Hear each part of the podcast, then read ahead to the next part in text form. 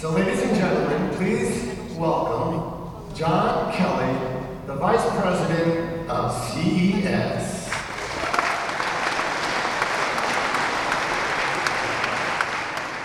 Ja, dat klinkt allemaal heel Amerikaans eh, en dat is het natuurlijk ook.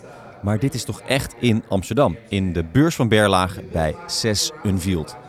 De echte CES, eh, de Consumer Electronics Show, is de technologiebeurs die elk jaar in januari in Las Vegas wordt gehouden.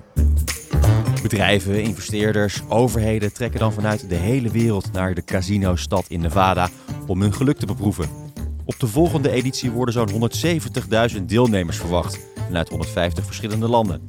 Dat behoeft geen reclame meer, zou je zeggen. Maar toch strijkt de CES ook elk jaar in Nederland neer. Om op 6 Unveiled alvast warm te draaien. Je hoort hier Willem Drost, een van de grondleggers van de CES in Amsterdam. Die uitlegt wat al die mensen daar nou allemaal doen. Kijk, CES is, CES is ten eerste is het van, van alle trade shows eigenlijk het allerbeste platform voor productvalidatie, inspiratie, om je product, uh, je product market fit te, te, testen. En, en dan te bepalen van uh, misschien moet ik een product gaan bij, bijstellen, misschien moet ik naar andere markten gaan kijken. En daarvoor, en dat is, CES is ook niet gewoon mensen gaan mee naar de CES. we beginnen een half jaar van tevoren en mensen heel intensief voor te bereiden. Niet alleen maar deze dag. Nee, nee, nee. Dus, dus ze zijn maandenlang zijn we bezig. En zoals nu ook van de 70 deelnemers hebben er 38 meegedaan met het, uh, met een, uh, uh, om een CES Innovation Award in de wacht te slepen. Dat is een enorm intensief proces. Waarbij we dus een hele businesspropositie tegen het licht houden. intensieve discussies hebben die soms tot enorme pivots leiden in, in een businessmodel. Er zijn bedrijven die komen die denken dus met een, met een B2C-model, een consumentenproduct, naar de markt gaan. Maar die gaan op een gegeven moment zeggen: ja, je moet met enterprise partners moet je zoeken om zo'n grote markt aan te pakken. En die maken een enorme pivot en krijgen daardoor gaan ze komen precies op de goede tour te zitten. Ja, later meer van hem. Maar eerst de tune.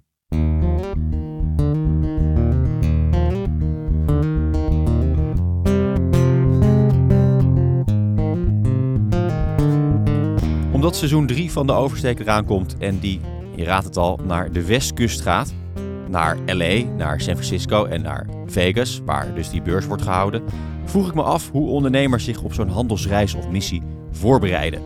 Ik sprak een aantal van die ondernemers op Sess Field, waar je een sneak peek krijgt van wat er allemaal staat te wachten in Amerika. En ook worden de prijzen uitgereikt, de CES Innovation Awards, als aanmoediging, maar bovenal een keurmerk waardoor vele deuren openen voor Nederlandse ondernemers.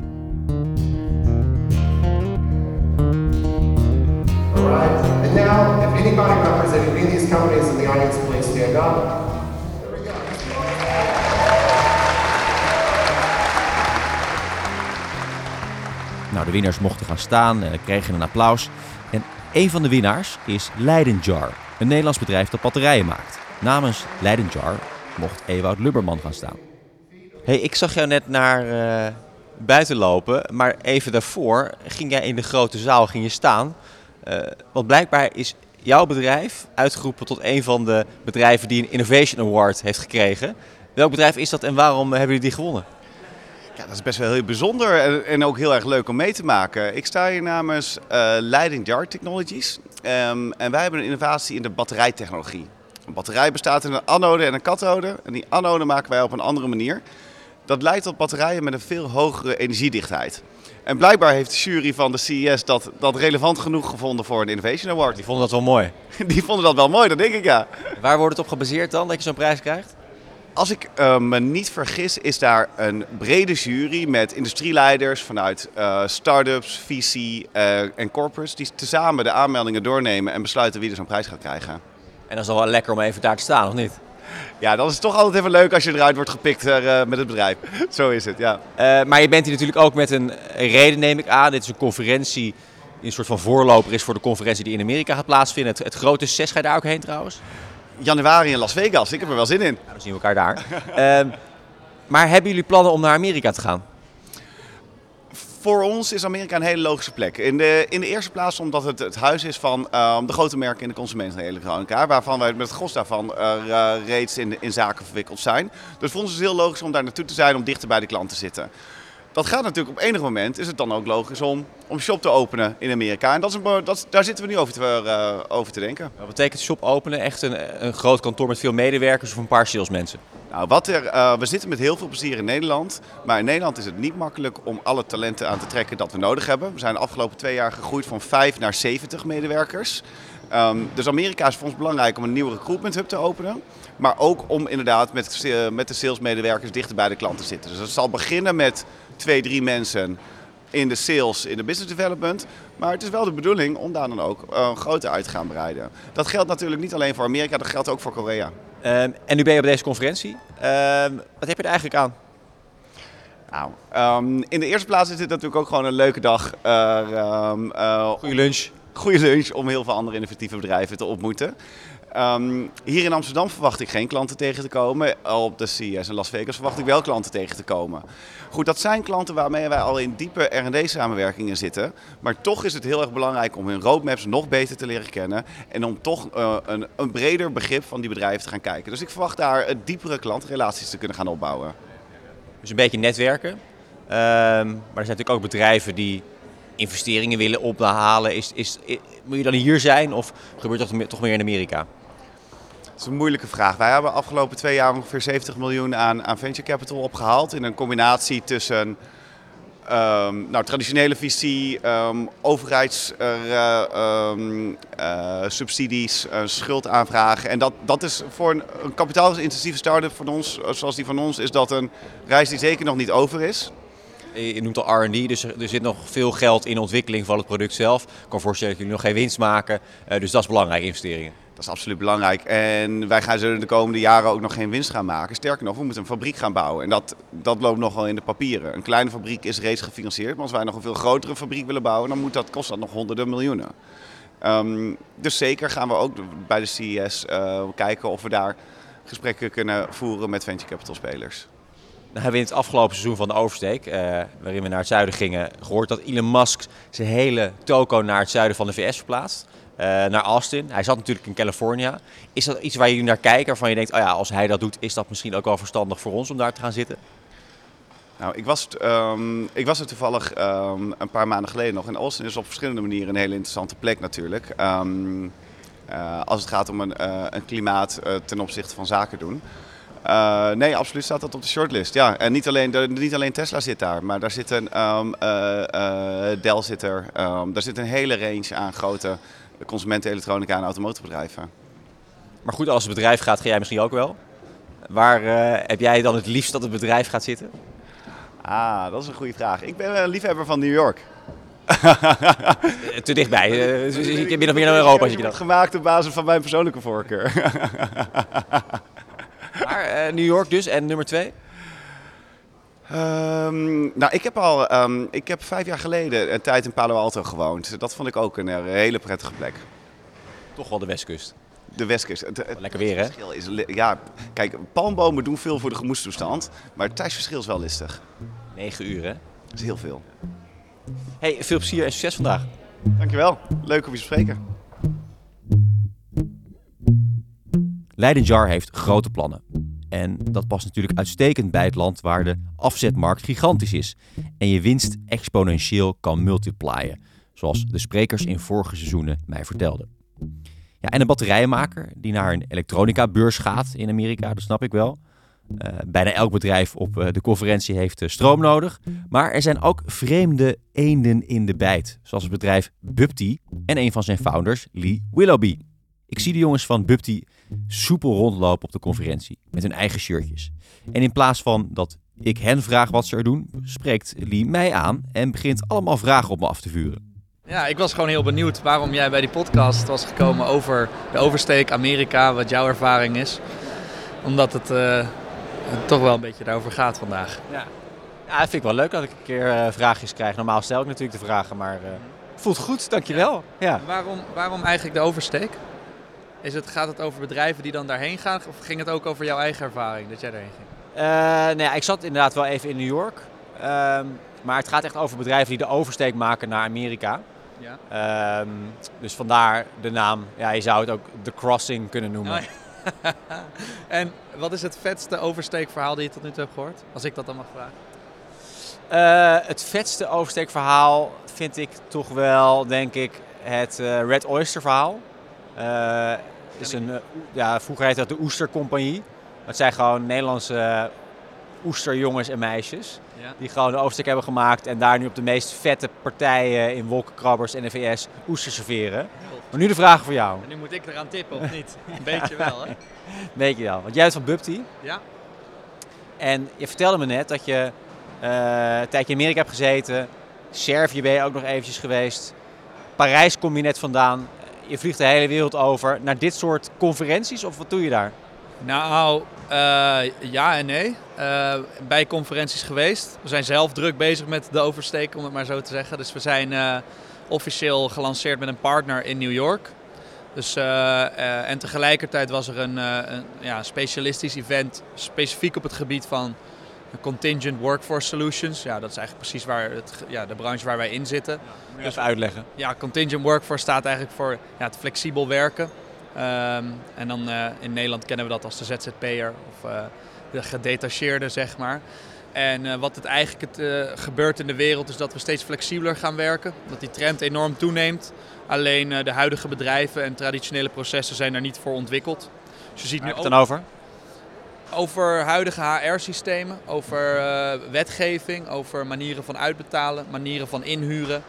Ja, dat, dat hadden ze voorheen niet kunnen bedenken. Dat eh, ehm, ehm, mede ook door corona, en deze trend beweegt wel al langer, maar dat we eh, remote zijn gaan werken, dat we digitaal zijn gaan werken. En dat de nieuwe generatie van werk, van werkers die in de wereld komt, dat, ehm, dat die allemaal dat gewend zijn. En dat je dus ook ziet ja, als ik het vanuit mijn hoofd eh, doe, eh, is het wat ik meen, eh 57% van generatie Z zijn op dit moment ZZP'ers. En die willen ook niet anders. Dus ja, eigenlijk vanuit dat gebied zijn we ook ons bedrijf eh, gestart. Omdat wij zelf een bedrijf hadden waar we heel veel met freelancers werkten. En eh, het, Dus je had al een bedrijf. ja, we hadden hiervoor een marketing- en development eh, bureau. En daar deden we development projecten en daar sloten we marketingprojecten aan vast. En dat deden we eigenlijk volledig ge- gebaseerd op freelancers. Alleen toen de, toen de massa van freelancers toenam waarmee we werkten en onze talentpool groter werd, ja, toen was een Excel-sheet en een Slack-channel was niet meer genoeg om dat te managen. Dus toen eh, kwam mijn eh, geliefde compagnon Benjamin, eh, die development achtergrond heeft, met het idee, moeten we niet dit systematisch gaan oplossen door zelf een systeem te ontwikkelen.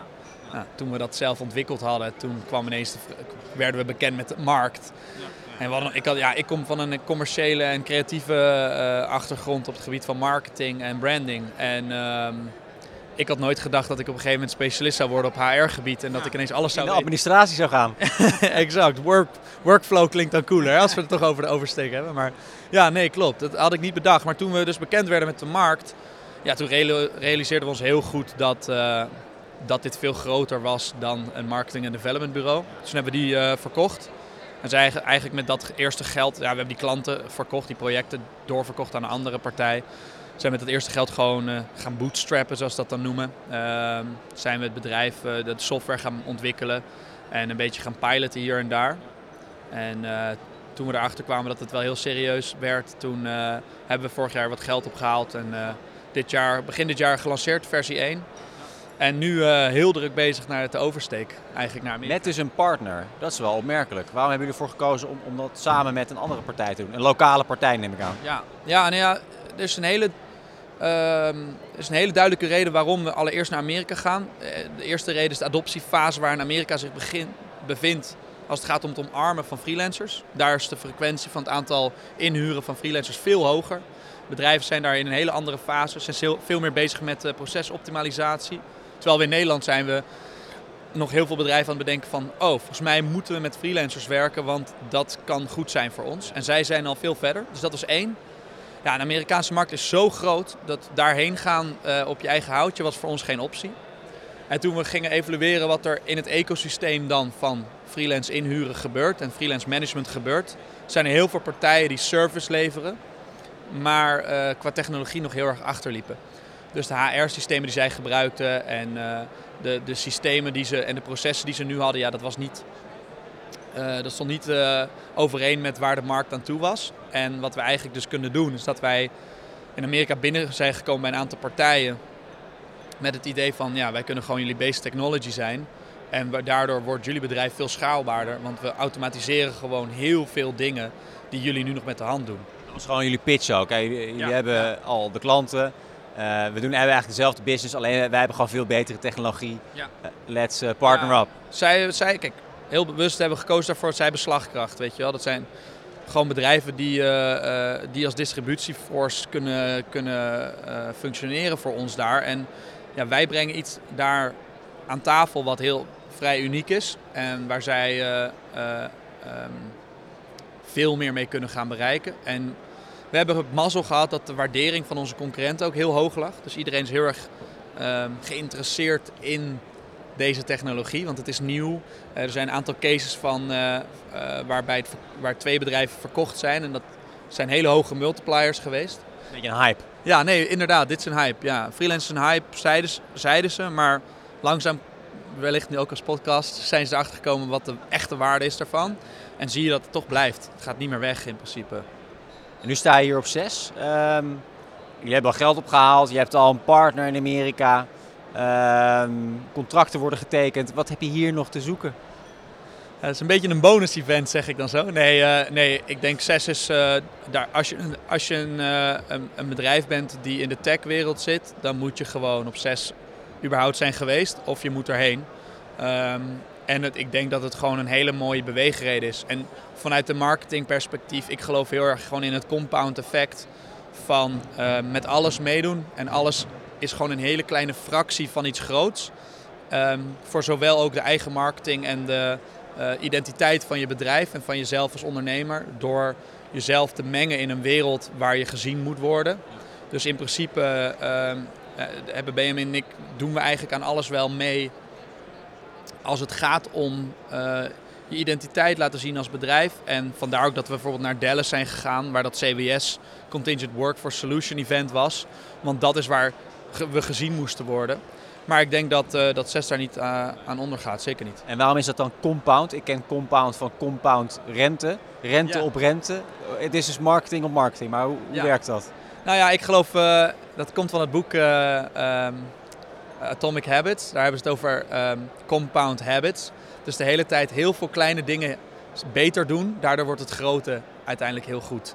Ehm, en dan eh, heb je een, vaak een plateau waar je dan doorheen moet. Maar doordat je hele kleine veranderingen kan doen en hele kleine marketing dingen elke keer wel doet, creëer je een bepaalde identiteit die jou vormt. Gewoon lekker dat je die marketingachtergrond hebt, hè? Ja, dat scheelt hè. ja, iemand moet het doen. En wat eh, voegt jouw compagnon dan toe? Ehm, Benjamin is eh, eigen... Gezelligheid. Nee, hij is, hij is eigenlijk het brein achter alles, om heel eerlijk te zijn. Ik, eh, wat dat betreft zijn we complementair aan elkaar. Ik kan, eh, ik kan praten en eh, ik heb een, een commerciële achtergrond. En Benjamin heeft een bedrijfskundige en technologische achtergrond. Dus hij kan heel makkelijk zonder mij, maar ik kan niet zonder hem. Daar komt het eigenlijk op neer.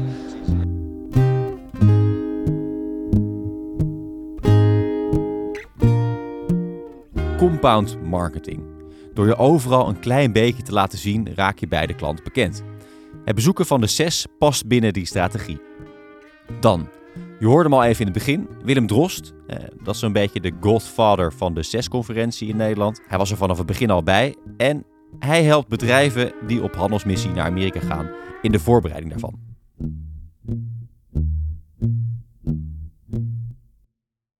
Ik moet volgens heel veel mensen met jou praten. Waarom is dat? Eh, wel, ik was in, eh, in 2016 was ik, de, was ik de initiatiefnemer van deze missies. En eh, ik, ik kwam toen uit Amerika na 30 jaar daar gewoond te hebben. En als een ondernemer, ook als een start-up ondernemer. En de start-up daar toen net verkocht. En kwam toen in Nederland terecht. En, en zei van, waarom staat Nederland niet op de grootste elektronica beurs in de wereld? Andere landen, Frankrijk, die staan er al jaren met honderden start-ups. Daar moeten we ook staan. Eh, nou, daar werd toen mij duidelijk gemaakt dat er was geen bestuurlijk kader, er was geen geld. En dat kon allemaal niet. En ik zei, nou, je moet tegen mij niet zeggen, met mijn ervaring in Amerika, van iets werkt niet. Dus een half jaar later, long story short, een half jaar later stonden wij met minister Kamp en met Prins Constantijn als boegbeelden, stonden wij met de eerste Hollandse start-up missie op de CES. werd een enorm succes, we waren drie keer zo groot als Engeland, meteen van de get-go. En, en sindsdien is, is het zes gebeuren is, eh, is de meest productieve trade show geworden voor Nederlandse start-ups en scale-ups. Omdat de payback enorm is. Vertel eens over die eh, payback, want er zijn hier ongelooflijk veel bedrijven aanwezig uh, die hier allemaal met een bepaalde reden zijn. Uh, wat levert het nou op voor die bedrijven? Nou, ontzettend veel. Uh, dus als je de eerste vier jaar hielden we dat heel goed bij. Ik, ik deed dat toen in, onder de vlag van Startup Delta en TechLeap. En hield dat precies bij van hoeveel business er gecreëerd werd en hoeveel banen gecreëerd werden door die ondernemingen die de eerste vier jaar deelnamen. Toen kwam corona, toen werden die cijfers natuurlijk allemaal heel moeilijk uh, uh, te vergelijken. Maar die eerste vier jaar, toen we dat eind 2020 gingen bekijken wat de stand van zaken was, bleek dat er van de 200 bedrijven die de eerste vier jaar deelgenomen hadden, 197 nog uh, opereerden. Dat is al spectaculair in, in start-up land. Hè. Dus door heel selectief te werven, te trainen, te coachen en te blijven begeleiden. Uh, en die 197 bedrijven die droegen toen voor ongeveer 400 miljoen euro bij aan de BV Nederland met 1480 banen. Dat is natuurlijk enorm. Kan je misschien eens vertellen, je hebt natuurlijk veel bedrijven voorbij zien komen met kleine steentjes. Kun je er eens een paar noemen of eentje noemen die hier zo'n klein steentje had en nu, nu gewoon een wereldwijd groot bedrijf is? Nou ja, er zijn, ik, ik, ik kan bijvoorbeeld eentje noemen die, die aan, de aan de Nederlandse kant staat. En uh, het bedrijf Quicks uit uh, Enschede. Dat is een bedrijf die, dat bestaat ten oude drie jaar. Die zit in de in Integrated Photonica. En die hebben met Photonica hebben die, een, een quantum computer ontwikkeld. En die hebben pas voor 14 miljoen euro een opdracht gekregen om de allereerste commerciële quantumcomputer in Europa te gaan installeren bij de Duitse Lucht- en Ruimtevaartinstituut. Dat is gewoon een gigantische doorbraak van een onderneming die nog in drie jaar bestaat.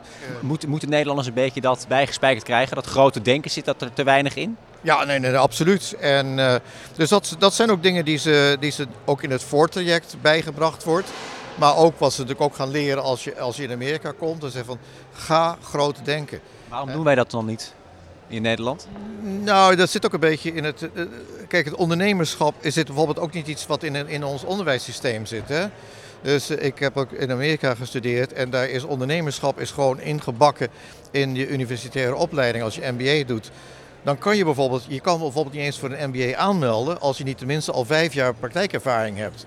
Dus je zit ook al tussen mensen die ook allemaal ondernemers zijn en zo. Dus het is wel een totaal andere, andere mentaliteit waarbij dat ondernemerschap uh, veel meer benadrukt wordt en er heel erg ingestampt wordt.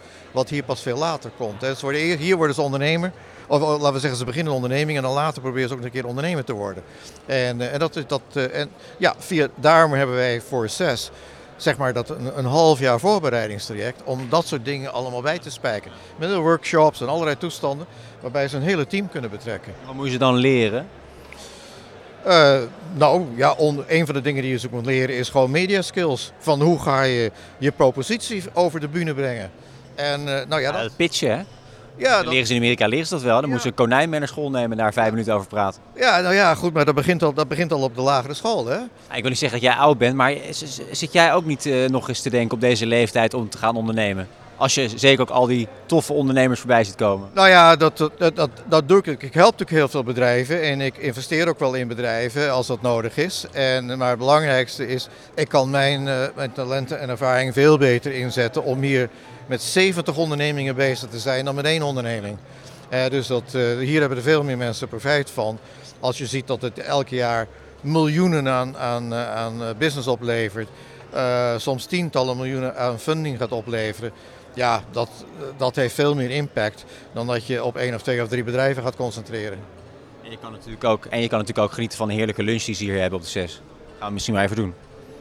Ja, nou ja, die, ja, nou ja, goed, ik kom een beetje de Amerikaanse businesscultuur. Daar tellen lunches allemaal niet zo erg.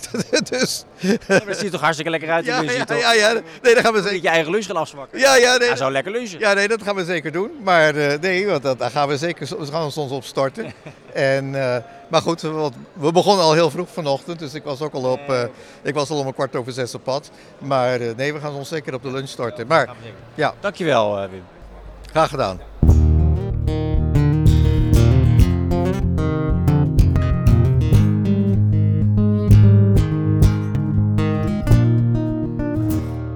Tijd voor de lunch dus. Want op die beurzen kun je ook gewoon lekker eten. En drinken. Want waar al die bedrijven overdag zich uit de naad netwerken, gaat s'avonds de tap open. Ik heb me laten vertellen dat de mensen van Infocal daar zeer bedreven in zijn. Los van het feit dat ze goed kunnen borrelen, moet ik wel zeggen, het is een ontzettend inspirerend bedrijf. eh, dat laserprinters maakt voor pakketjes en het labelen van producten. Het wordt als het ware ingegraveerd. Ehm, en ze wonnen een Innovation Award. Serieus bedrijf dus. En ze gaan ook weer naar CES in Las Vegas. Ik sprak met Katie Vredeveld. Katie, ik kwam hier net aanlopen. ehm, en toen begon je eigenlijk direct over de feestjes die op de 6 in januari in Amerika plaatsvinden. We zijn hier toch gewoon om zaken te doen, niet om te feesten. Ik denk dat we de beste relaties op hebben gedaan tijdens de feestjes. Ja, is dat echt? Ja, echt. eh, Ik denk dat eh, ehm, de, als je nu ziet waar we weer contact mee hebben en contact mee hebben gehouden, dat is echt. eh, op- Contact heb je aan de bar opgedaan. ja, ja, vooral mijn CEO moet ik zeggen, die is daar heel goed in. Die, eh, die, Ja, schuif het maar af. ja, die houdt van bier, ook van speciaal bieren, dus die heeft dat heel goed gedaan. hey, eh, dat is allemaal gekkigheid. Eh, je staat hier op de 6 uh, Unveiled in Amsterdam. Eh, waar we het nu over hebben is eh 6 in Amerika, in eh, Las Vegas, eh, in januari. Eh, waarom staan jullie op deze beurs? Eh, omdat het eigenlijk het centrale, het centrale punt is van innovatie eh, in de westerse wereld. Dus eh, zowel Europa, China, iedereen is er eigenlijk. En die komen allemaal bij elkaar. Ehm, niks is te gek. Ehm, eh, qua innovatie, alles wat je niet had kunnen bedenken, wat je in films ziet, zie je daar. Ehm, en dan kun je dus ook samen, en wij hebben een vrij unieke innovatie, echte deep tech. En niemand daar schuwt daarvan. Dus wij hebben eh, een eh, optische module die je voor een lasersysteem zet. Daarmee kun je graveren, maar daar kun je ook mee lassen of snijden. Ehm, wij hebben in plaats van een focuspunt een focusdiepte. Dus waar je normaal eigenlijk met een gaatje zou willen branden papier met een eh, vergrootglas, moet je hem heel stil houden. En bij ons hoef je hem niet meer stil te houden, kun je gewoon bewegen. Maar dan toch nog even terug op de vraag komen. Waarom staan jullie hier? Wat hebben jullie aan dit evenement?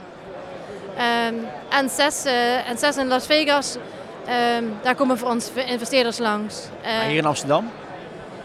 Hier in Amsterdam is het vooral ehm, de reputatie in Nederland. Eh, en eh, het hele, de hele innovatiewereld komt hier bij elkaar.